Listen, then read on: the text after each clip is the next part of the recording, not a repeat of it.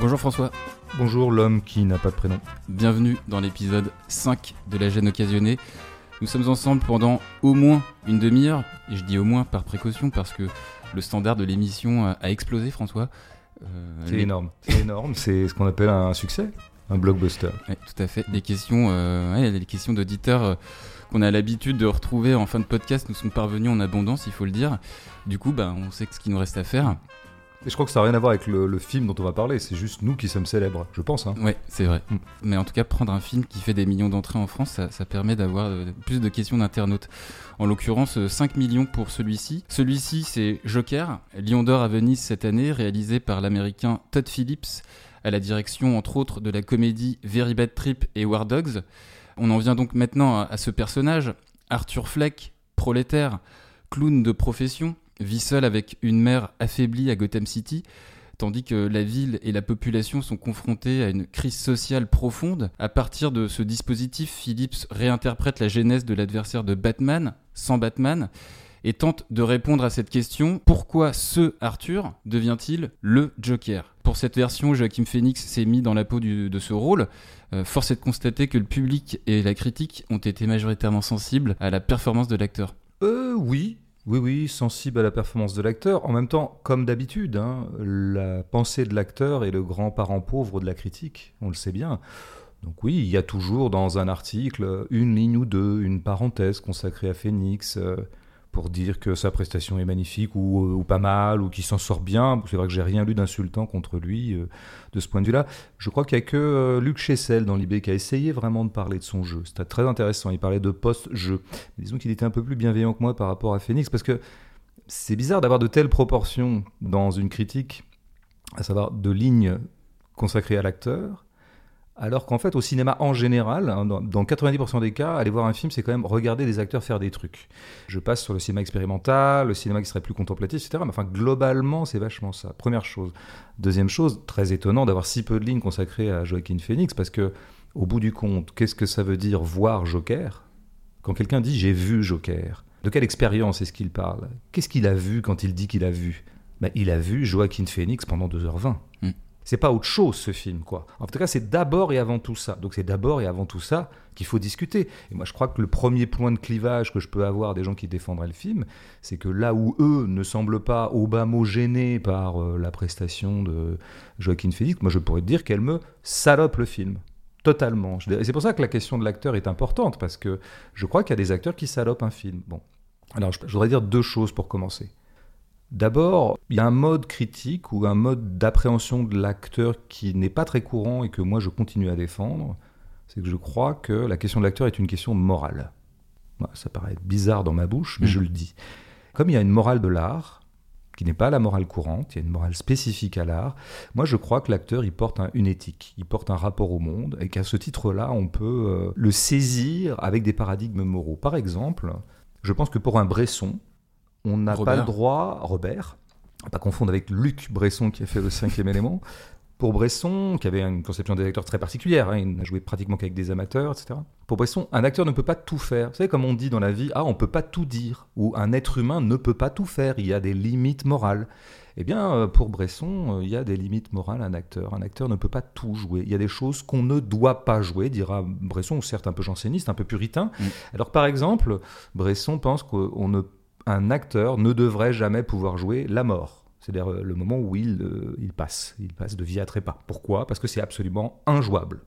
Alors moi, je mettrais bien sur ce compte-là la folie. Je ne sais pas si, au fond du compte, dans l'histoire de, du cinéma, pardon, qui recoupe à peu près l'histoire de l'humanité, d'où mon lapsus, est-ce qu'on trouverait des prestations tolérables et admissibles d'un acteur qui jouerait un fou? Je sais pas, il faudrait voir ça. Les acteurs adorent jouer des fous. Et pourquoi ils aiment tellement jouer des fous? C'est parce que jouer un fou est toujours l'occasion de lâcher les lions du cabotinage. Mm. Bon, alors c'est exactement ce que fait Joaquin Phoenix. Hein. Mais avant ça, je me dis, mais qu'est-ce que ça veut dire jouer un psychotique? Bon, appelons, appelons psychotique Arthur Fleck, il est, il est quelque chose comme ça, il est un peu schizophrène, etc. Bon. Bon, il est, il est déjà puisqu'il prend des médicaments au début du film. Donc il est justiciable, disons, en tout cas, d'une nomination psychiatrique, on va le dire comme ça. Mm. Bon, est-ce qu'on a le droit de jouer un fou? Moi, il me semblait, hein, mais je vais dire une généralité qui souffrirait plein d'exceptions, moi, ce qui me plaît chez les fous, les vrais, c'est qu'ils ne sont jamais en représentation. Et Tu que- penses à Jack Nicholson dans Vol au-dessus d'un nid de coucou, par Oh, exemple bah, voilà une prestation qui m'a jamais fait rêver, tu penses bien. Mm. ni, ni tout le cirque qu'a fait Jack Nicholson, à peu près dans tous ses films, Mm. ça. Bon, non, c'est sûr que ça, c'est pas, c'est- on n'est pas dans ma famille là. Mm.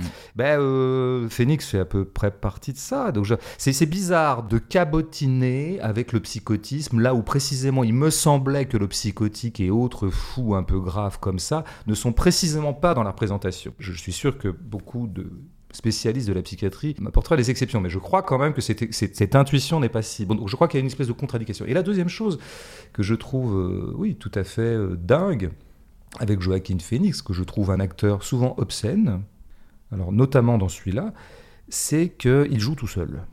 Voilà, c'est un acteur qui joue tout seul. C'est pas pour rien qu'il a adoré jouer dans Her de Spike Jones, Mhm. souvenons-nous. Mhm. Il avait personne d'autre dans le plan. Il est amoureux d'une euh, d'une femme virtuelle. Oui, qui est une voix. Une voix, ouais. Ben oui, donc il avait n'y a pas de contre-champ. Euh, Joaquin Phoenix fait partie de ces acteurs qui rêveraient qu'il n'y ait jamais de contre-champ. Et bah, Todd Phillips lui a offert ce rôle et lui a laissé les clés. Mm. Le problème avec Joaquin Phoenix, c'est que c'est un acteur, vous lui laissez les clés. C'est comme quand vous laissez les clés à un copain alcoolique pour le week-end. hein. Je veux dire, vous retrouvez vraiment votre salon dans un sale état le dimanche soir. Alors que vous lui avez bien dit, hein, putain, tu bois pas trop, t'invites pas tes copains, etc. Mais il peut pas se retenir. Voilà. Joaquin Phoenix est un acteur qui ne sait pas se retenir tout seul et que donc il faut absolument qu'on le retienne à sa place. Paul Thomas Anderson sait Dans le The faire, Master, ouais. par exemple, évidemment, en lui opposant une autre contre-force qui est très forte, qui est celle de Philip Seymour Hoffman, par exemple dans The Master, ou alors dans le- en le mettant dans un univers dans lequel lui-même se dilue, lui-même flotte, par exemple, dans ce chef-d'œuvre qui est Inherent Vice. Mais là, vous avez, quand, si vous lui laissez un rôle comme celui de Joker, en le psychiatrisant comme ça, et qu'en plus vous lui donnez tous les plans, bon, vous êtes foutu. Rien d'autre dans le film n'existera que lui. Et c'est quand même ce qui se passe. Moi, ce qui me frappe, et j'en finirai là, vous pour dire que les considérations sur l'acteur sont des considérations sur le film lui-même. C'est-à-dire que je pense que cette prestation étouffe totalement les films et empêche totalement d'autres créatures d'exister que lui.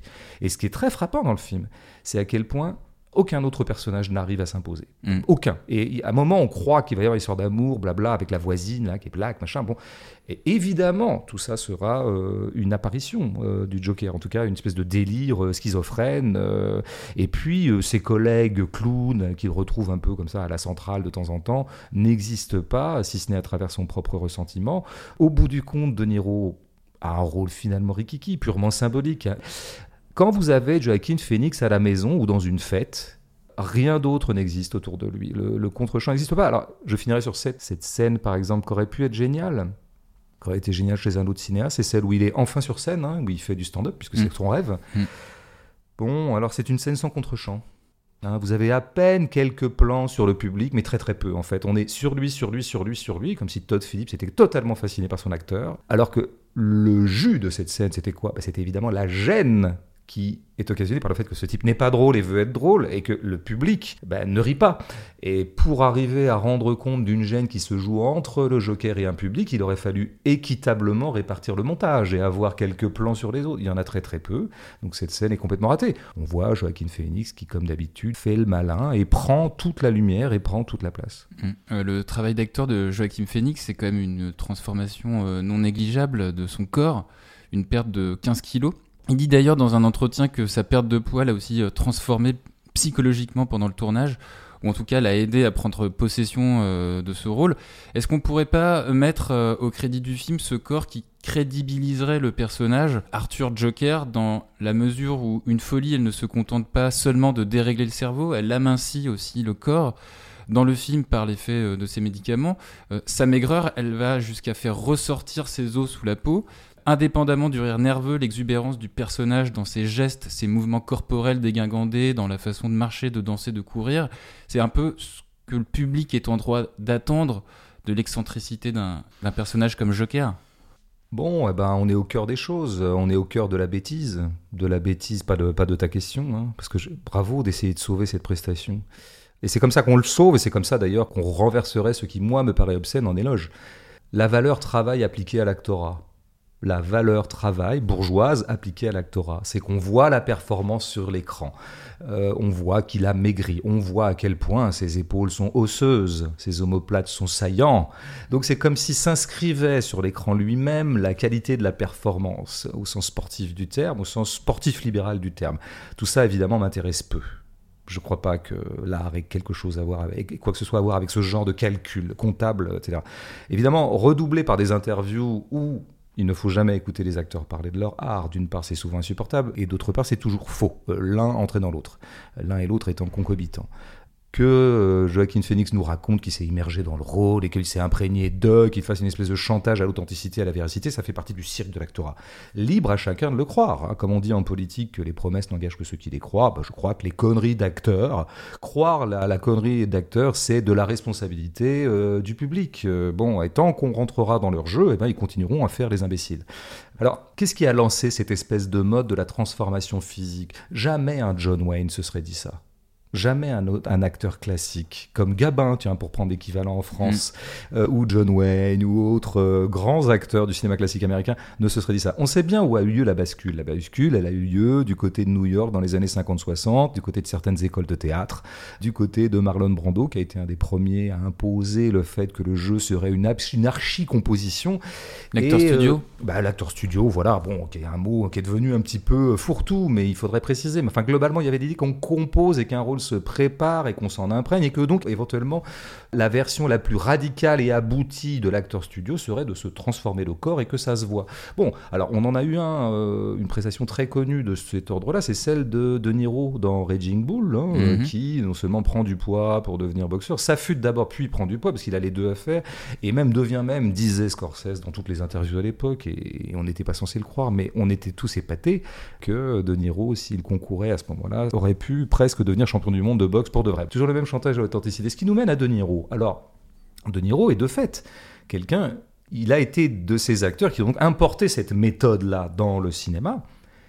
Mais c'est quand même intéressant de comparer pour voir les dégâts et le chemin fait depuis les années 70, c'est-à-dire l'hystérisation de la méthode acteur. Prenons donc la prestation de De Niro dans un film qui est archi cité dans Joker, qui est Taxi Driver, et prenons celle de Joaquin Phoenix. Bon ben, ce qui frappe quand vous revoyez Taxi Driver maintenant, c'est à quel point le jeu, pourtant déjà très composé de De Niro, qui est un acteur qui compose beaucoup, qui n'est pas un acteur naturaliste, mm. qui, un an plus tard, composera le plus grand personnage de l'histoire du cinéma, qui est Mike dans The Hunter. Mais ce jeu très composé est d'une sobriété incroyable par rapport à notre ami euh, Bouffon. Mm. Alors, est-ce qu'on serait. Alors, je me disais, tiens, on serait une stade de jeu qui serait le, maniérisme de l'acteur studio, mm. ce qui était déjà un jeu très maniéré, l'acteur studio. Mais là, on serait à sa phase maniériste, si on entend par maniérisme, très je dirais, une façon d'accuser les traits, comme la peinture maniériste accusait les traits euh, classiques, comme un certain cinéma des années 70, par exemple celui de Talma, a été considéré comme le maniérisme d'Hitchcock parce qu'il en accusait les traits. Euh, est-ce qu'il n'y aurait pas, on ne serait, pas à un stade maniériste du jeu d'acteur ou de l'acteur studio à travers euh, Joaquin Phoenix revisitant Taxi Driver? Et par ailleurs, je, dis très vite qu'il y a une grosse, grosse différence aussi. C'est pas histoire de dire que Taxi Driver est mille fois mieux que Joker, c'est pas, pas pour ça que je dis ça, hein. mm. je veux dire, parce que j'aime pas les pour moi, c'est entendu que Taxi Driver est un grand film et Joker un pauvre film. C'est pas ça le sujet. J'essaie de voir ce que la comparaison peut nous, en quoi elle peut nous aider à penser à quoi nous avons affaire dans Joker. Il y a par exemple un truc. Pourquoi Travis Bickle, le héros de Taxi Driver, est devenu presque un archétype euh, presque qu'il a fasciné tellement de gens, qu'il a été reproduit à l'envie et à l'infini au cinéma, c'est parce que d'abord je crois qu'il croise quelque chose de la psyché masculine, mais ça je passe là-dessus, mais aussi parce que il faisait advenir une espèce de héros solitaire, seul dans les villes et seul contre tous. Et c'est ça qu'on pourrait me dire à propos de la prestation de Joaquin Phoenix. On pourrait dire, mais, mais c'est normal qu'il soit tout seul dans le plan, puisqu'il bah est seul contre mmh. tous. Mmh. Et que par ailleurs, il est dans sa tête. Hein, il est incapable de contact. Donc il est bon. Mais sauf que un film qui filme quelqu'un qui est tout seul dans sa tête n'est pas obligé lui-même d'être tout seul dans sa tête. Parce que sinon, la prochaine fois que je fais un film sur un aveugle, il faudra un écran noir. Quand Scorsese et Schrader écrivent et réalisent Taxi Driver sur ce mec qui est un peu seul contre tous, hein, et qui finira comme Joker par utiliser la violence contre ce monde, qu'il ressent comme une agression, on n'épouse pas le point de vue de Travis Bickle, pas du tout, alors qu'on est avec lui, il tient son journal, etc. Et le film Taxi Driver fait advenir énormément de choses, au point même que Bickle devient ce que Joker n'est absolument pas. Par la mise en scène et par les choix scénaristiques, il devient un relais entre nous, spectateurs, et New York. Mm. Alors que Joaquin Phoenix, tel qu'il est mis en scène, tel que lui-même se met en scène, parce qu'encore une fois, je pense que c'est lui qui a les clés, eh ben c'est tout le contraire. Il fait obstruction à notre regard. Ce qui fait que dans Joker, je trouve qu'on ne voit rien. Moi, j'aurais bien aimé que ce film regarde des trucs, qu'est-ce qu'il regarde? Qu'est-ce qu'il nous ramène comme information sur, allez, des choses un peu, un peu sommaires comme la vie et le monde? Rien, mmh. puisque il y a un corps qui s'interpose et vous savez lequel. On, reviendra euh, peut-être sur euh, ce qu'il dispose euh, en toile de fond, mais j'essaie de me mettre quand même à la place des, spectateurs qui ont apprécié le film. C'est un magnifique effort que, que, vous faites là, l'homme qui n'a pas de prénom. Dans, dans l'épisode 3 qu'on avait fait il y a un mois, tu faisais allusion déjà à Joker. Tu disais de lui, de ce film, contrairement au film L'Angle Mort, qu'il servait tous les signaux majoritaires d'une époque. Pourtant, sur le papier, le film présente des éléments qui vont à rebours, en tout cas qui, présenterait des éléments qui vont à rebours du film de super-héros ou de super méchants. Il y a peu de séquences chargées d'effets spéciaux ou d'explosions. Sur le montage, les plans ne sont pas coupés tous les 3 secondes. Et puis, il renverse la perception du, déclenchement de la violence, la perception du bien et du mal, dans le sens où Joker et les criminels de Gotham seraient les victimes d'un système libéral qui, par ricochet, situe implicitement Batman comme le futur défenseur d'un ordre économique aliénant. Est-ce que, à la lumière de ces éléments, tu maintiens que Joker utilise des ressorts mainstream qui le disqualifient? Eh bien, je le maintiens, monsieur, envers et contre la foule. Il y, a, deux aspects dans ce que tu dis. Hein. Il y aurait alors que moi je dis que le film est en gros conformiste, tu dis il pourrait être un peu subversif formellement, en tout cas un peu original en dehors des standards formels, et par ailleurs en dehors des standards thématiques ou moraux, c'est-à-dire effectivement mettant en avant une figure du mal plutôt que figure du bien. Comme par exemple les films Marvel. Tout à fait. Je vais commencer par la première chose. Formellement, formellement, le film a, tout simplement zéro personnalité. Alors moi, je, viens, je veux bien croire que si on prend comme étalon les montages cut des films Marvel, tout paraît un film de Veracete cool. Je veux dire, c'est bon. Euh, Globalement, visuellement, Joker euh, est, éclairé comme à peu près tous les films mainstream de maintenant, comme l'industrie hollywoodienne est claire, euh, est scénographié, euh, la direction artistique est quand même tout à fait homogène à tout ce qui se fait actuellement. C'est un film définitivement des années 2010, même si son univers regarde un peu vers les années 70, en tout cas son univers, son décor, des choses comme ça. Bon, et je crois que Todd Phillips, et, alors là, pour le coup, ça je pense que ça me paraît presque objectif, n'est pas un cinéaste. Enfin, c'est un cinéaste, mais au sens où il n'aurait pas de style identifiable.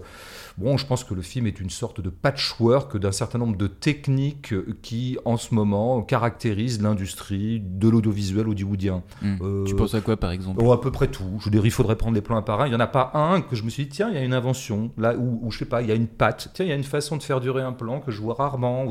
Bon, si les gens veulent vraiment de l'originalité formelle, qu'ils n'aillent pas voir euh, Joker, qu'ils aillent voir euh, Terminal Sud qui vient de sortir de Rabat Hammerzemesh. Je veux dire, là, ils verront que quand même, bon. Je pense que le film, formellement, en fait, se contente de faire du bruit. C'est-à-dire que là où on croit qu'il y aurait une idée formelle, il n'y a que du clinquant le film est, très peu discret, il est extrêmement pachydermique, je trouve, dans ses effets visuels. Il est très sonore, il a beaucoup de musique. Voilà encore une comparaison qui serait intéressante avec Taxi Driver, qui est un mm. film dont la, bande-son est essentiellement en son direct, avec un habillage sonore assez connu, hein, hyper célèbre même, et qui est très sobre au bout du compte. Alors après, sur, je dirais, l'originalité, ou voire la subversion, ou la transgression d'un certain nombre de codes moraux, ou de distribution et du bien et du mal, on va dire comme ça, mm. alors là, je rigole. L'interdit dans le cinéma mainstream, ce n'est pas d'être euh, du côté d'un personnage que la société pourrait réprouver. On trouve des milliers, des millions d'exemples de héros de films mainstream qui font partie d'un pan de la société que la société, avec ses canons moraux et politiques, pourrait réprouver.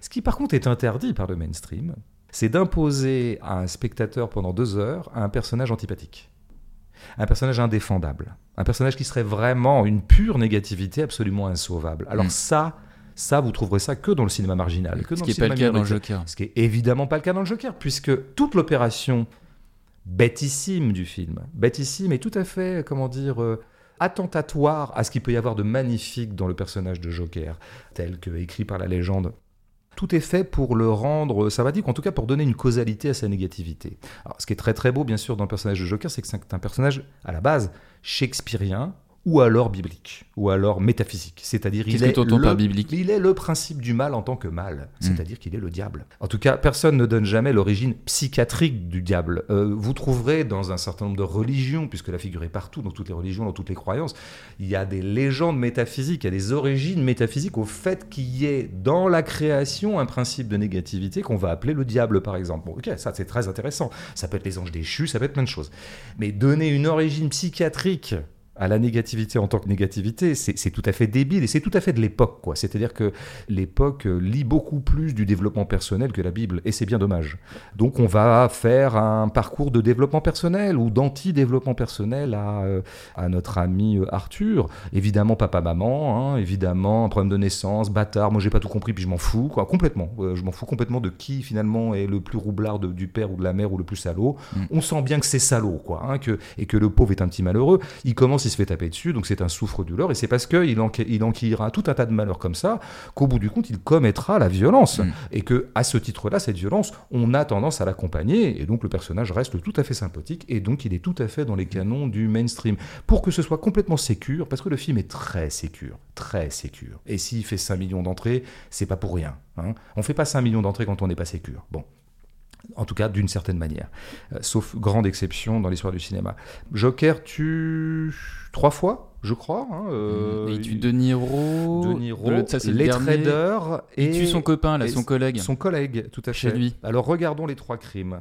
Et voyons à quel point nous n'avons pas affaire à un pur crime, comme le grand Joker de Heath Ledger était, par exemple, hein, pour démontrer toujours aux forces du bien que décidément les forces du mal triompheront toujours sur ce monde et le mal pour le mal qui est beaucoup plus fascinant que un mal pour je sais pas quoi pour se réparer enfin bon alors il a évidemment de très très bonnes raisons de tuer Murray, qui est une espèce de salopard. Bon, très bien, ça c'est fait. Qui se fout de sa gueule. Ce que j'ai adoré, moi, c'est qu'un. Mm. Vous, imaginez le diable, donc, hein, il, est, il, est, chez lui, et puis il y a deux collègues. Il y a un nain, et puis il y a un collègue méchant. Eh ben, il épargne le nain parce qu'il est gentil et il tue le méchant. Alors que le diable, c'est pas ça. Le diable, ce n'est pas quelqu'un qui est mauvais, c'est quelqu'un qui brouille totalement les repères moraux. C'est pour ça qu'on l'appelle le diable, diabolo, double, parce qu'il est en permanence duplice, parce qu'on ne sait jamais sur quel pied danser avec un diable. C'est pour ça que c'est des grands personnages, les diables au cinéma, mm. dans le Sous le soleil de Satan, comme dans The Dark Knight et dans, comme dans tout un tas de trucs. Mm. Là, arriver à ce point-là à nous saloper un rôle de diable, c'est quand même extraordinaire. quoi. Euh, arriver à faire de celui qui est le principe même du dérèglement moral du monde euh, une sorte de justicier parfaitement rigoureux dans l'attribution de ses crimes, c'est extraordinaire. Le pompon étant bien sûr ce qui se passe dans le métro, où quand même, avec les euh, traders. le scénariste se dit je vais, je vais lui faire tuer des traders. Mm. C'est pas mal les traders parce qu'ils sont quand même universellement détestés, hein, surtout qu'ils sont un peu wasp, ceux-là ils sont tout blancs, ils sont blonds, ils ont des sales gueules quoi. Donc trader plus blond plus sale gueule. Qui agresse, qui agresse une femme. Et en plus pour bien sécuriser les choses, hein, pour faudrait pas non plus que la moitié du spectatorat se retourne contre notre personnage, il faut bien charger la barque. Ils vont harceler une meuf et comme ça tout est sécure, c'est du bon crime, c'est du bon crime sympa. Ce qui est intéressant, la, la cet imbécile de Joaquin, pardon, hein, je suis un peu brutal, mais. mais On reste courtois quand même dans cette émission. Oui, tout à fait. Donc je vais l'appeler euh, cet égaré, ce pauvre égaré de Joaquin, qu'un jour il faudra récupérer et que je, je ramènerai dans le giron du bien, dans le bon troupeau euh, de l'actorat, où il y a quand même très peu de monde. Ce qui est beau avec des personnages diaboliques, euh, ils ont une volubilité flamboyante et inquiétante.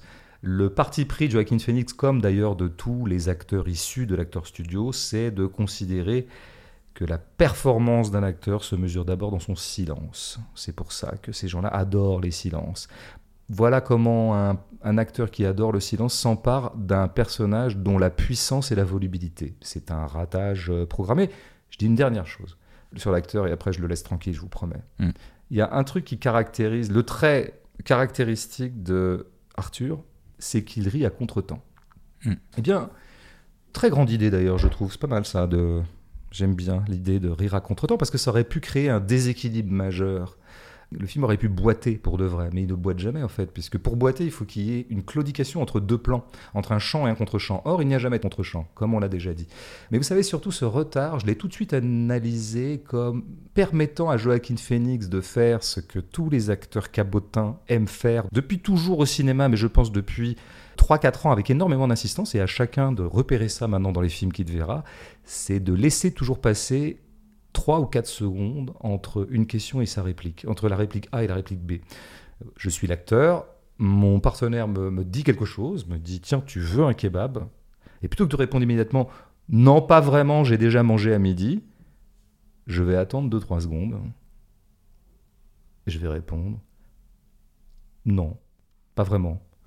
J'ai déjà mangé à midi. Et les trois secondes que j'ai laissées passer, eh ben, elles sont tout à fait bénéfiques parce qu'elles me permettent de prendre la lumière, d'avoir le plan plus longtemps, et elles me permettent un tout petit peu de mettre du silence, c'est-à-dire de l'intention d'acteur. Regardez ça dans les films, en ce moment c'est un fléau. Et le contretemps du Joker, finalement, pour moi, n'a que cette vocation-là auprès de Joaquin. Mm. On va laisser euh, tranquille un petit moment euh, Joachim euh, et ce personnage d'Arthur, Joker. Dernier aspect du film avant de passer aux, questions des auditeurs. L'une des spécificités de ce Joker-là par rapport au précédent, c'est qu'il fait allusion à notre actualité économique et sociale pour expliquer en partie l'évolution comportementale du héros. On, on l'a effleuré tout à l'heure. On a notamment, donc en toile de fond, inégalité de richesse, avec euh, Thomas Wayne, le père de Batman de Bruce Wayne, qui est euh, candidat à la municipalité de Gotham City, ultra riche, à la tête d'un empire industriel. Le délitement de l'État-providence, avec cette grève des boueurs qu'on entend à la radio au tout début lorsque Joachim Phoenix se maquille, ou la suppression de postes d'aide sociale qui prend en charge Arthur et ses médicaments, euh, des situations qui font écho aux crises sociales vécues dans le monde entier, tu as vu ces reportages à la télé, peut-être euh, plusieurs manifestants, tout continent confondu, se sont même appropriés la figure du Joker comme symbole de révolte. Euh, le succès de film, il est peut-être à chercher de ce côté, peut-être qu'il a opéré chez les spectateurs une forme classique de catharsis. Il semblerait, il semblerait, et je ne peux pas juger mes semblables euh, libres à eux de se cathartiser autant qu'ils le veulent. Cathartissez-vous autant que vous, voilà, les uns les autres. Bon, alors tu viens de donner pour moi le mot-clé, hein, s'il s'agit de, de parler de la politique euh, dans ce film, c'est le mot de symbole. À entendre ta question, hein, mais je sais bien ce que toi t'en penses, euh, on se dit putain, Joker c'est un Ken Loach quoi services sociaux, les éboueurs, démantèlement de l'État-provident. On dirait un programme trotskiste de film, tu vois, d'un problème de cinéma, mais anarcho-marxiste, quoi. Bon, alors rassurez-vous, ceux qui n'auraient pas encore vu le film, c'est-à-dire les quatre Français qui l'ont pas encore vu, vous en faites pas, le matériau dont mon interlocuteur vient de parler, le matériau social, prend 47 secondes dans le film. 47 secondes dans le film. Une réplique de la psychiatre qui suit euh, Arthur pour dire Mais vous savez, nos services maintenant ils vont être supprimés. Ok, fin. On n'étudiera pas pourquoi, comment, ni, pas. Et les éboueurs, c'est un peu donné comme ça au début. Hein. Bon, la, ville est comme ça. Je pense que ça crée plutôt, à mon avis, c'est plutôt une, question de direction artistique. Hein. Mm. Typique des clips des années 80, on aimait bien mettre du trivial dans le chiadé. Alors, il y avait toute une esthétique du déchet à l'époque, dans les clips très chiadés. Mm. Oh, ça permet d'agrémenter les rues, en fait. Ça permet de faire un petit truc de décor. Quand vous avez des sacs de poubelle éventrés, euh, ou des rats qui peuvent. Il n'y a même pas de rats, parce que ça, ça serait pas assez sécure. Les gens n'aiment pas les mm. rats. Donc, on n'a pas. Il y aurait donc le signe, deux ou trois signes décoratifs d'une euh, lutte des classes, ou en tout cas d'une sorte de heurt social profond, mais ça n'est évidemment jamais traité comme tel, ça n'est jamais incarné, ça n'est jamais étudié, quelles seraient les forces véritablement qui suppriment des allocations, enfin, etc., enfin, les subventions. Donc, au bout du compte, la politique n'existe, en tout cas le réel, le réel social, comment les gens vivent dans cette ville de Gotham City, qui pourrait faire euh, métaphore de New York, n'existe que comme des signes qu'on en voit. C'est une signalétique. Bon, alors de la même façon, la fin, on a une émeute. Bon, alors le film, à ce moment-là, dispose des signes d'émeute. On ne sait pas qui sont ces gens. On ne sait pas exactement la généalogie de leur brutalité, de leur colère, de leur révolte. On entend quelques slogans tout à fait grossiers et tout à fait indignes de la grande tradition insurrectionnelle, euh, euh, qui sont des trucs comme Kill the Rich. Moi, je crois que j'ai jamais vu ça dans aucune manif. Hein. Tuer des riches en français. Voilà, tuer des riches en français. Excusez-moi, je suis bilingue parce que en ce moment, je suis beaucoup entre Tokyo et ici. Donc euh, voilà, c'est vrai que j'ai du mal à chaque fois que je reviens à Paris à, à reparler français, à reparler French. Donc on, a, on envoie des signes. C'est un petit peu le principe du clip en mm. fait. Vous voyez, c'est le principe de la mode. On envoie des signes. On dispose des signes, mais des signes pas au sens où je commentais ce que pouvait être un signe dans l'angle mort, par exemple, récemment. C'est des signes de mode. C'est une signalétique de mode, une signalétique un peu flashy. Alors à ce titre-là, il est tout à fait normal que les mouvements sociaux et insurrectionnels du moment, comme il y en a effectivement beaucoup dans le monde, entre Hong Kong, le Chili, euh, le Liban et autres, mm. aient pu facilement euh, réintégrer et recycler ce qui, qui n'existe jamais qu'à l'état de signe dans le Joker, à savoir la tête même du Joker. Ça fait partie d'une iconographie euh, presque ludique que les mouvements, dont les mouvements sociaux ont le secret. Mm. Il n'y a pas grand-chose à en tirer. Je ne pense pas que le Joker ait mis ces gens-là dans la rue. Je ne pense pas que ce film puisse mettre qui que ce soit dans la rue. En tout cas, entretenir une certaine crétinerie politique, ça oui, je pense qu'il en est capable.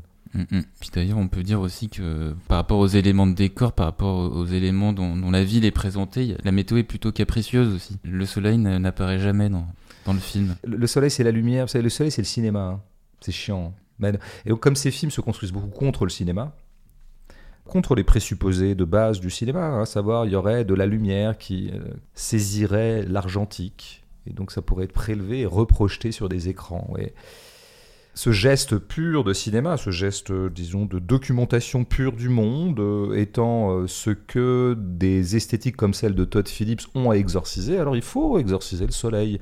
Bon, il n'y aura pas de soleil dans le plan, quoi. Et alors il y a cette espèce de mode que je déteste, qu'on voit beaucoup chez Spielberg, mais chez dans tant d'autres films. Euh, qui consiste à filmer les intérieurs, évidemment en studio, ça je peux pas leur en vouloir, ils sont pas les premiers à le faire, mais du coup à s'arranger toujours pour qu'il y ait quand même des fenêtres, et que de ces fenêtres émane une espèce de fausse lumière un peu vaporeuse qui va un peu évaporer l'ensemble de la pièce, et donc des plans je comprends pas qu'on persiste à faire baigner 50% euh, des films dans cette lumière-là, que je trouve tout à fait. Enfin bon, visiblement, elle a l'air de plaire à des gens, mais enfin, en tout cas, moi, elle me plaît pas.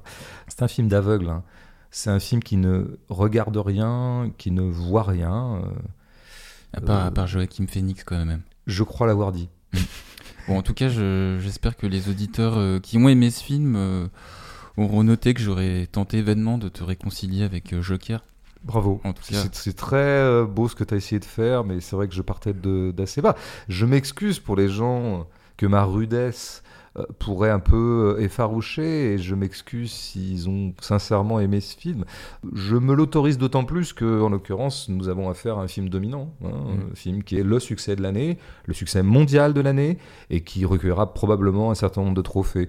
Donc je pense que ma petite voix euh, depuis le maquis où nous nous trouvons actuellement au fond d'une grotte, je pense ne, ne, fera pas beaucoup de mal à ce film. Ouais. En l'occurrence, euh, petite rectification, le, succès de l'année en termes de recettes, c'est Avengers Endgame. Oui, tout à fait. Mm. Mais le succès d'estime et le succès qui mêle, euh, disons, l'adhésion symbolique, la création d'un culte, la critique, même si quand même il y a beaucoup de, textes très négatifs hein, sur le film, ah mais une certaine critique à adorer. Oui, c'est le film de l'année, c'est Joker, en, cumulant tous les critères. Mm. Allez, c'est maintenant aux éditeurs, aux auditeurs de prendre la parole. On va commencer avec la question d'Olivier. Est-ce que tu vois-tu un militantisme efficace à ce film, dans le sens où des spectateurs qui viennent voir un divertissement se retrouvent face à un discours politique? Bon, plus généralement, moi je ne crois pas beaucoup qu'un film puisse déclencher une prise de conscience politique. Je pense qu'une conscience, ça se forme de mille manières et pas comme ça du jour au lendemain devant un film. Par ailleurs, je trouve que ce film est tellement flou sur son contenu politique que je ne vois pas euh, en quoi il pourrait être édifiant, en quoi il pourrait édifier une conscience. À moins que, alors évidemment, si quelqu'un ne s'est pas rendu compte qu'il y avait des riches et des pauvres euh, et qu'un certain nombre de souffrants pouvaient subir beaucoup le poids social et le poids de la méchanceté du monde, bon, bah, peut-être qu'ils l'apprendront dans Joker. Mais enfin, à mon avis, s'ils l'ont pas appris là depuis 30 ans qu'ils sont sur Terre, à mon avis, ils l'apprendront pas plus là qu'ailleurs. Il y a une chose quand même que je peux dire là-dessus, c'est que si vraiment je voulais situer le film politiquement, si je voulais faire cet effort que je trouve relativement déplacé, le film met en avant quand même un affect social qui est celui, je pense, de la vengeance. Hein. C'est très présent d'ailleurs, la vengeance cette année au cinéma, on l'aura beaucoup vu. Mm les revenge films, c'est pas d'hier, hein, et euh, Tarantino euh, les a remis au goût du jour. Mais je t'ai frappé en voyant un film comme Atlantique, par exemple, hein, qui est mm. sorti en octobre, où, il était question d'une vengeance par rapport au sort fait aux migrants perdus en mer, d'une certaine manière, par un retour des zombies. Je crois d'ailleurs que la figure du vampire, la figure du zombie, telle qu'elle insiste depuis dix ans dans le cinéma, est à mon avis concomitante ou en, en collusion, enfin serait un petit peu la figure type d'une sorte d'esprit de vengeance et de revanche qui vient un petit peu à nos foules euh, depuis quelque temps, etc. L'esprit de vengeance en politique, parce que c'est ce que, c'est ce que fait Joker, c'est ce que fait Arthur. Son papa lui a fait du mal, il se vengera de son papa. Son papa ou faux papa ou Mm. que sais-je. Mm. Euh, son papa symbolique, à savoir Murray, le, le présentateur de télé, De se Niro. fout de sa gueule. Donc voilà, œil pour œil, dent pour dent. On est vraiment dans une espèce de talion. Et puis après, kill the rich, une espèce de programme en soi. Les riches nous font du mal, donc on les tue. Bon, finalement, on leur fait autant de mal qu'ils nous font. Cette espèce de statu quo, la politique envisagée comme une espèce de rétablissement œil pour œil de la justice, je crois que ça s'appelle strictement euh, le fascisme. Voilà. Je pense que le fascisme n'a jamais eu d'autre programme que euh, de se venger des exactions euh, qu'il considère qu'on lui a faites, ou en tout cas de se saisir d'un certain nombre de cibles dont l'assassinat et la disparition va permettre d'expier Mm. des forfaits qui seraient faits. Le fascisme n'a pas de programme affirmatif, il n'a pas de programme, euh, voilà, il n'a pas de socle affirmatif. Et le film Joker n'a pas de socle affirmatif. On ne sait pas d'où vient cette colère, on ne sait pas véritablement d'où elle vient, en tout cas on ne se donne pas du tout les moyens d'analyser ce pourquoi des gens pourraient se mettre en colère.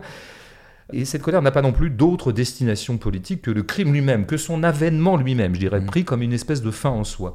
À ce titre-là, oui, c'est sûr que je vois pas en quoi euh, des gens qui se situeraient plutôt à gauche de la radicalité euh, pourraient se retrouver dans ce film. Mm. Par syllogisme, si on entend bien ce que tu dis, euh, le plébiscite qui a eu lieu autour de ce film nous- va nous conduire à, à une réaction fasciste. Non, je crois pas, parce qu'encore une fois, j'attribue pas. Pour moi, les films sont surtout des symptômes politiques. Enfin, politiquement, les films sont des symptômes, mais ils sont pas producteurs de quoi que ce soit. Je crois pas du tout. Devant un film, moi, je m'inquiète pour le cinéma. Hein, je m'inquiète pas pour les conséquences qu'il pourrait avoir dans le réel. Euh, Je, je m'inquiète pour l'état même du cinéma, de savoir que ce film-là est encore celui qui aura été le plus en vue mondialement cette année, le plus en vue à tous égards, hein, pour cumuler tous les critères, comme on le disait tout à l'heure. Bon, ça me rend pas très heureux en tant que spectateur de film. Mm. Un peu de légèreté dans cette émission. Question facétieuse de Jean-Baptiste. Que dois-je dire à ma copine Marine qui trouve que les scènes de danse du Joker sont bien? Oui, j'ai j'ai beaucoup entendu ça. euh, oui, oui, quand je m'insurgeais euh, sauvagement contre la prestation de Joaquin dans le film. Je précise qu'il y a deux scènes hein, dans le film ouais, de ouais, danse. il danse, ouais, ouais. Il y a celle juste après où il tue donc les traders. Mm. Ils, ils se retrouvent dans des espèces de WC assez sombres, donc il- c'est des gestes assez lents. Mm. Et puis tu as la deuxième scène la plus, euh, la plus, enfin celle qu'il y a dans le trailer, où euh, là il danse euh, en Oui, descendant des escaliers. Tout à fait. Oui, donc j'ai entendu pas mal de gens dire quand même, le moment où il danse, c'est magnifique, etc. Vous savez, pff, moi, je, encore une fois, je ne vois jamais là-dedans qu'un artiste en train de faire son numéro et son malin. À partir du moment où vous, vous ne voyez plus que ça, vous ne regardez même plus le contenu du numéro, vous ne voyez que l'existence même du numéro et ce que ça induit comme narcissisme euh, éhonté. Mais qu'on soit bien d'accord, Joaquin Phoenix, dans son registre, a du talent. C'est même peut-être un génie dans son registre. Moi, je trouve son registre lamentable. Après, la danse, vous savez, quand vous laissez les clés à un acteur, hein, quand vous l'autorisez à se lâcher un peu comme ça, il va très très vite dans ce genre de choses. La danse, etc. On pourrait dire, alors techniquement, sa danse est super. Bah bon, dans ce cas-là, c'est du travail. euh. Et, puis, et puis, pour trouver un terrain objectif de discussion, plutôt que de dire, bon, toi, t'as aimé la danse, moi, je l'ai pas aimé. Et puis là, voilà, libre à chacun. hein. Je veux veux pas, euh, chacun ses goûts. Je dirais, alors là, pour le coup. Mais on peut objectiver un peu les choses, c'est est-ce qu'il n'y a pas encore une grande contradiction, de la même façon que je trouvais qu'il était très contradictoire de produire de la représentation à partir d'un psychotique qui me semble être une créature qui refuse la représentation, en tout cas qui n'est pas dans ce genre de rapport à autrui, qui n'est pas dans une interlocution avec autrui. Est-ce qu'il n'y a pas quelque chose de fondamentalement contradictoire entre les grandes inhibitions qu'on nous raconte, qu'on décrète concernant ce Arthur Fleck, et l'immense aisance avec laquelle il danse? Bon, bah, voyez bien que tout ça est une fabrication totalement artificielle dont la seule cohérence et la seule continuité, c'est euh, la pulsion euh, cabotine de l'acteur qui les incarne. Mais je me permets de le défendre un peu. À ce moment-là, il se révèle. Il se révèle en, Joker. Arthur se révèle en Joker, donc il danse. Il est en confiance. D'accord, eh bien disons ça. Euh, un point pour Joaquin, zéro pour Bégodeau. Alors, commentaire de Maître Yoga. Est-ce qu'il ment il- Ils ont de l'humour, hein. nos, nos- nos- nos auditeurs ont de l'humour et ça c'est fort. Est-ce que euh, est-ce qu'il manquerait pas Batman pour le coup? Est-ce que cet aspect fratricide, euh, il aurait mérité d'exister un petit peu plus dans le film? Eh bien voilà, il, man- il manque, je l'ai dit, hein, il manque à ce film, euh, ce film pâtit d'un manque cruel qui est celui de personnage. Rien n'existe que le personnage principal. Et donc, et finalement, ce qui est très raté, c'est la rencontre avec le petit Batman. Mm. Notamment cette rencontre qui a lieu, hein, puisqu'il va voir le fils Wayne à un moment à travers une grille. Si j'ai bien suivi ce scénario tortueux que j'avais pas envie de suivre. Comme d'habitude, il y a vaguement un chant contre chant, mais on voit bien que le chant domine totalement le contre-chant, et que donc, comme d'habitude, rien n'existe d'autre que Arthur Fleck dans cette scène. Alors que oui, ça aurait pu être intéressant, je sais pas, de raconter une enfance en miroir, enfin de voir deux destins comme ça, comment l'un advient, euh, l'un advient au bien, l'autre advient au mal. Bon, enfin, bon, le film ne cesse de cumuler, en fait, il fonctionne par addition ce qui, est, tout à fait le propre, euh, moi je dirais du genre série en général, mais surtout des artistes qui n'ont pas de personnalité. Mmh. C'est-à-dire qu'ils vont essayer de mettre un peu tous leurs œufs, non pas dans le même panier, mais enfin de cumuler comme ça les qualités pour essayer d'avoir quelqu'un. Il y a ceux qui aiment bien la causalité psychiatrique, on va leur en donner. Hein. il y aura un récit familial euh, à, à base de bâtardise, etc. Il y a des mecs qui sont plus sur la politique, tout ça, on va leur donner aussi. Il y a des mecs qui sont un plus sur société du spectacle. Oh là là, les médias, les médias c'est pas bien, ils sont méchants. Hop, Muret. En fait, le mec que tu auras Arthur est un présentateur de télé. Ce qui me paraît d'ailleurs le crime le plus ressentimental qui soit.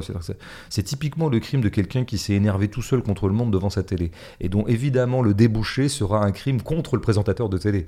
donc vraiment, je trouve que ça résume assez bien l'étroitesse du périmètre politique du film. Le film, euh, je trouve, euh, au bout du compte, ne raconte pas grand-chose à force de vouloir tout raconter. Hum. Et peut-être que Maître Yoga ira voir la, suite, puisque Todd Phillips prévoit d'en faire une suite. Ça m'étonne. Tiens, tiens, j'aurais cru Todd Phillips totalement indemne de tout calcul de marketing euh, et vraiment avoir évidemment la noblesse d'âme de dire mais non, ce n'est pas parce que je, le 1 a super bien marché que je ferai un 2. Hum. Quelle déception. Peut-être qu'on verra Batman à ce moment-là. C'est bien parce que tu, es dans cette émission l'homme qui porte l'espoir. Mm. Alors que moi, je ne suis que négativité euh, diabolique. Allez, on passe à la question de Sébastien qui fait un lien entre ce film Série noire de Corneau. Alors moi j'ai pas vu ce film, peut-être que toi tu l'as vu. Il dit même époque, même type de banlieue pourrie et d'appartement crado. On retrouve un personnage frustré qui fantasme sur sa vie, qui danse et bascule dans la folie meurtrière tout en restant attachant.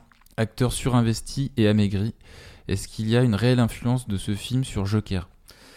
Dans mon souvenir, j'aime beaucoup Série Noire. C'est d'ailleurs un des films qu'en général les gens qui sont assez indifférents à Corneau euh, sauvent dans la filmographie d'Alain Corneau.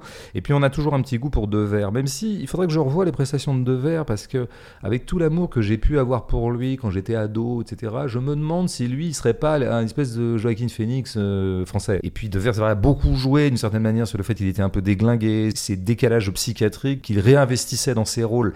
Après, je pense que le type avait une sacrée gueule et un sacré talent et puis une sacrée euh, bon, je veux dire, il y, a, quelque chose de puissant chez ce De Verre. Donc, faudrait avoir, il y aurait déjà ça comme point commun. Je ne sais pas si toi, de Philippe, l'as vu Série Noire. Je, ça, j'en.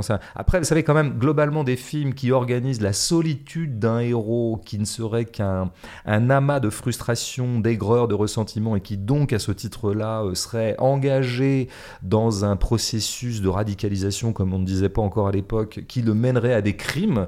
C'est un peu vieux comme le monde. Et encore une fois, je pense que la figure euh, archétypale de ce motif-là, c'est Travis Bickle, encore une fois, mmh, de, Taxi Driver. Voilà. Et on en a vu beaucoup depuis. Je sais pas, on pourrait parler de chute libre aussi, le truc avec Michael Douglas. Euh, j'ai oublié, qui a fait ça déjà, c'est un mec connu, mais j'ai oublié le réel. C'est pas Spike Jones ou Spike Lee Non, non, non, c'est ni Spike Lee, c'est pas un Spike en tout cas, je ne comprends pas. D'accord. euh, oui, euh, c'est Schumacher, Schumacher, Schumacher. je crois qu'il a fait Batman justement, lui. Il a fait un Batman. Il en a fait un. Le troisième, je crois. Avec le double face et le mystère. Schumacher une espèce de petite. Joël, Joël Schumacher. Joël, ouais, petite gloire des années 90, une gloire pour laquelle on avait beaucoup de réserves, on a été nombreux à avoir beaucoup de réserves, mais qui avait fait ce truc, qui avait été considéré comme une espèce de film crypto-fasciste, un peu parce qu'un cadre pétait les plombs. Mm. Qui a été repris par le rappeur français This la peste. Tout à fait, mais je crois que c'est vraiment quelque chose qui fascine les foules, parce qu'en fait, on est tous un peu comme ça. Enfin, tous, à part les endormis absolus, mais on est tous un peu devant euh, l'étendue de la bêtise mondiale et qui nous arrive par tous les canaux. En plus, maintenant, nous sommes tous des téléspectateurs enragés. Donc, forcément, le cinéma et le grand art narratif euh, qu'est le cinéma a, mécaniquement produit des personnages qui seraient issus de cette espèce de colère euh, presque sans objet, tellement elle a plein d'objets, qui nous viendrait devant le spectacle du monde et qui nous donnerait envie d'aller faire payer au monde le spectacle qu'il nous donne. Mmh. Encore une fois, c'est Travis Bickle et puis c'est plein d'autres personnages. J'ajoute juste un truc sur la télé. Mmh. Le fait que Joker, lui, bon, alors il voit ce présentateur de télé qui est une espèce de père symbolique, il veut devenir comme lui, et le père va l'humilier, le mauvais père et donc il le tuera. Il y a une scène dans, Taxi Driver que j'ai toujours trouvé la meilleure et la plus belle et, qui vous donnera idée, sur la même idée de l'écart de sobriété entre les deux films, hein, pour ceux qui n'en seraient pas encore convaincus. Mm. Vous avez Travis qui est tout seul chez lui. Mm. Il a la télé à ses pieds. Oui. Il a, elle est légèrement posée sur une caisse dans mon souvenir et il la regarde, il est à 2 mètres, il est sur un siège, il est un peu au-dessus de l'écran puisque l'écran est presque posé par terre. Et il le maintient l'écran en équilibre au bout de son pied. Je décris pas très bien mais c'est ça. Et dans l'écran, il n'y a pas un présentateur véreux, il n'y a pas ça. Non, non, il y a une émission de variétoche, enfin il y a une émission de musique. Et donc c'est un slow. Travis qui est très impassible regardant ce slow, qui n'a rien de méchant en soi. Bon, c'est de la musique un peu guimauve, mais peu importe. Et il a cette télé au bout du pied qui est relativement en équilibre et à un moment il la lâche. Et donc l'écran, dans mon souvenir, tombe et explose un minimum. Mm. Bon, bah si vous voulez, c'est quand même un tout petit peu plus fort que je vais aller sur le plateau, je vais me faire inviter, je vais faire mon cirque et à la fin je vais tuer le présentateur. On est dans une hystérisation de tout dans ce film, quoi. Et on est surtout dans la compensation quantitative d'une faiblesse qualitative. En parlant de référence, puisque Sébastien fait allusion à Série Noire de Corneau, euh, il y a aussi deux autres films auxquels euh, il fait ouvertement référence. Donc on disait Taxi Driver, peut-être La valse des pantins, justement sur euh, cette adversité face à la société du spectacle? Ouais, bien sûr. Mais, mais voyez-le. Je, je ne peux qu'inciter les gens à, à aller voir King of Comedy. D'ailleurs, ça s'appelle en, en anglais. Et là, c'est Mm. pas pour frimer, c'est parce que je, voilà, je crois que le titre est plus intéressant. Où Jerry Lewis pourrait effectivement avoir dans King of Comedy le rôle qu'a De Niro dans Le Joker. Joker. alors que De Niro lui-même jouait le rôle du Joker dans King of Comedy. Enfin bon, il y a une espèce d'invention des choses. Oui, alors je pense que le film y fait référence. Bon, euh, ça mange pas de pain de faire référence. Euh, Encore faudrait-il avoir compris euh, la substantifique moelle de ce grand film qui est King of Comedy, qui est de toute façon, et je rentrerai pas dans le détail, euh, de toute façon un film tellement plus calme, tellement plus attentif à ce qu'il fait, tellement plus posé, tellement plus fascinant dans ce qu'il joue entre ce fan et cette idole qu'il va finir par séquestrer. Voyez-le et, considérez juste la différence de rythme et d'intensité. Et vous verrez que Joker est un film très, euh, encore une fois, très artificieux. Allez, la dernière question, question d'Ugor. Est-ce que le film ne présente pas l'insurrection comme pathologique et donc nécessitant le traitement d'un bon docteur? Est-ce que le film célèbre le soulèvement ou au contraire craint sa diffusion à l'ensemble du corps social? C'est une bonne question, hein, elle est- en tout cas elle est bien formulée. mais Je ne veux pas m'aventurer plus avant, je l'ai déjà trop fait euh, sur l'examen de la coloration politique du film. Mais je me dis quand même que si un des bourgeois nombreux qui depuis un an dans ce pays ne méprisent rien tant qu'un gilet jaune en train de s'insurger dans la rue, si un de ces bourgeois qui ont insulté à l'envie des Gilets jaunes en disant que c'était une foule haineuse, euh, alors avec tout un tas d'affects euh, accolés à la haine comme l'antisémitisme, l'homophobie, etc., etc., je me dis donc que si euh, un de ces nombreux bourgeois qui voit toujours en la plèbe une espèce de torrent de sauvagerie, dans la plèbe qui s'insurge, dans les classes populaires qui vont dans la rue, si un de ces bourgeois regardait Joker, je pense que c'est déjà fait, les bourgeois s'y sont précipités, euh, eh bien, il trouverait euh, dans la dernière dormure du film, celle qui est consacrée à l'émeute, matière à retrouver totalement ces affects-là. C'est-à-dire que si on voulait démontrer à quel point Todd Phillips a voulu montrer à quel point une foule c'est bête, crétin, aveuglément sauvage, barbare, hein, il y a quand même une question d'un crime, à un moment il tue quand même euh, 200 froid euh, le maire et sa compagne, si je me souviens, mais il épargne l'enfant, et, pour cause. Ouais. Bon, c'est quand même des sacrés crimes, hein. c'est de sang-froid, quoi. C'est pas des choses anonymes qu'on peut faire comme ça. Vous avez toute matière dans ce film pour euh, accréditer et illustrer l'idée que décidément, euh, il vaut mieux pas que les classes populaires s'invitent dans le jeu politique parce que ça ne peut produire que de la barbarie. Merci François d'avoir euh, démystifié Joker. Et puis allez voir Terminal Sud, vraiment très beau film de Rabah Hammer Zemesh. La gêne euh, revient dans 15 jours. Le temps d'aller euh, au cinéma et de repenser à ce qu'on a vu. Les épisodes 1, 2, 3 et 4 sont toujours en écoute libre sur SoundCloud, iTunes, Spotify, Deezer et Google Podcast. Si vous souhaitez vous y abonner, c'est possible. Si vous souhaitez euh, les promouvoir, eh bien, n'hésitez pas à les partager ou prolonger les discussions sur les réseaux sociaux. Et évidemment, le blogodo de François. Salut. Salut l'homme qui n'a toujours pas de prénom.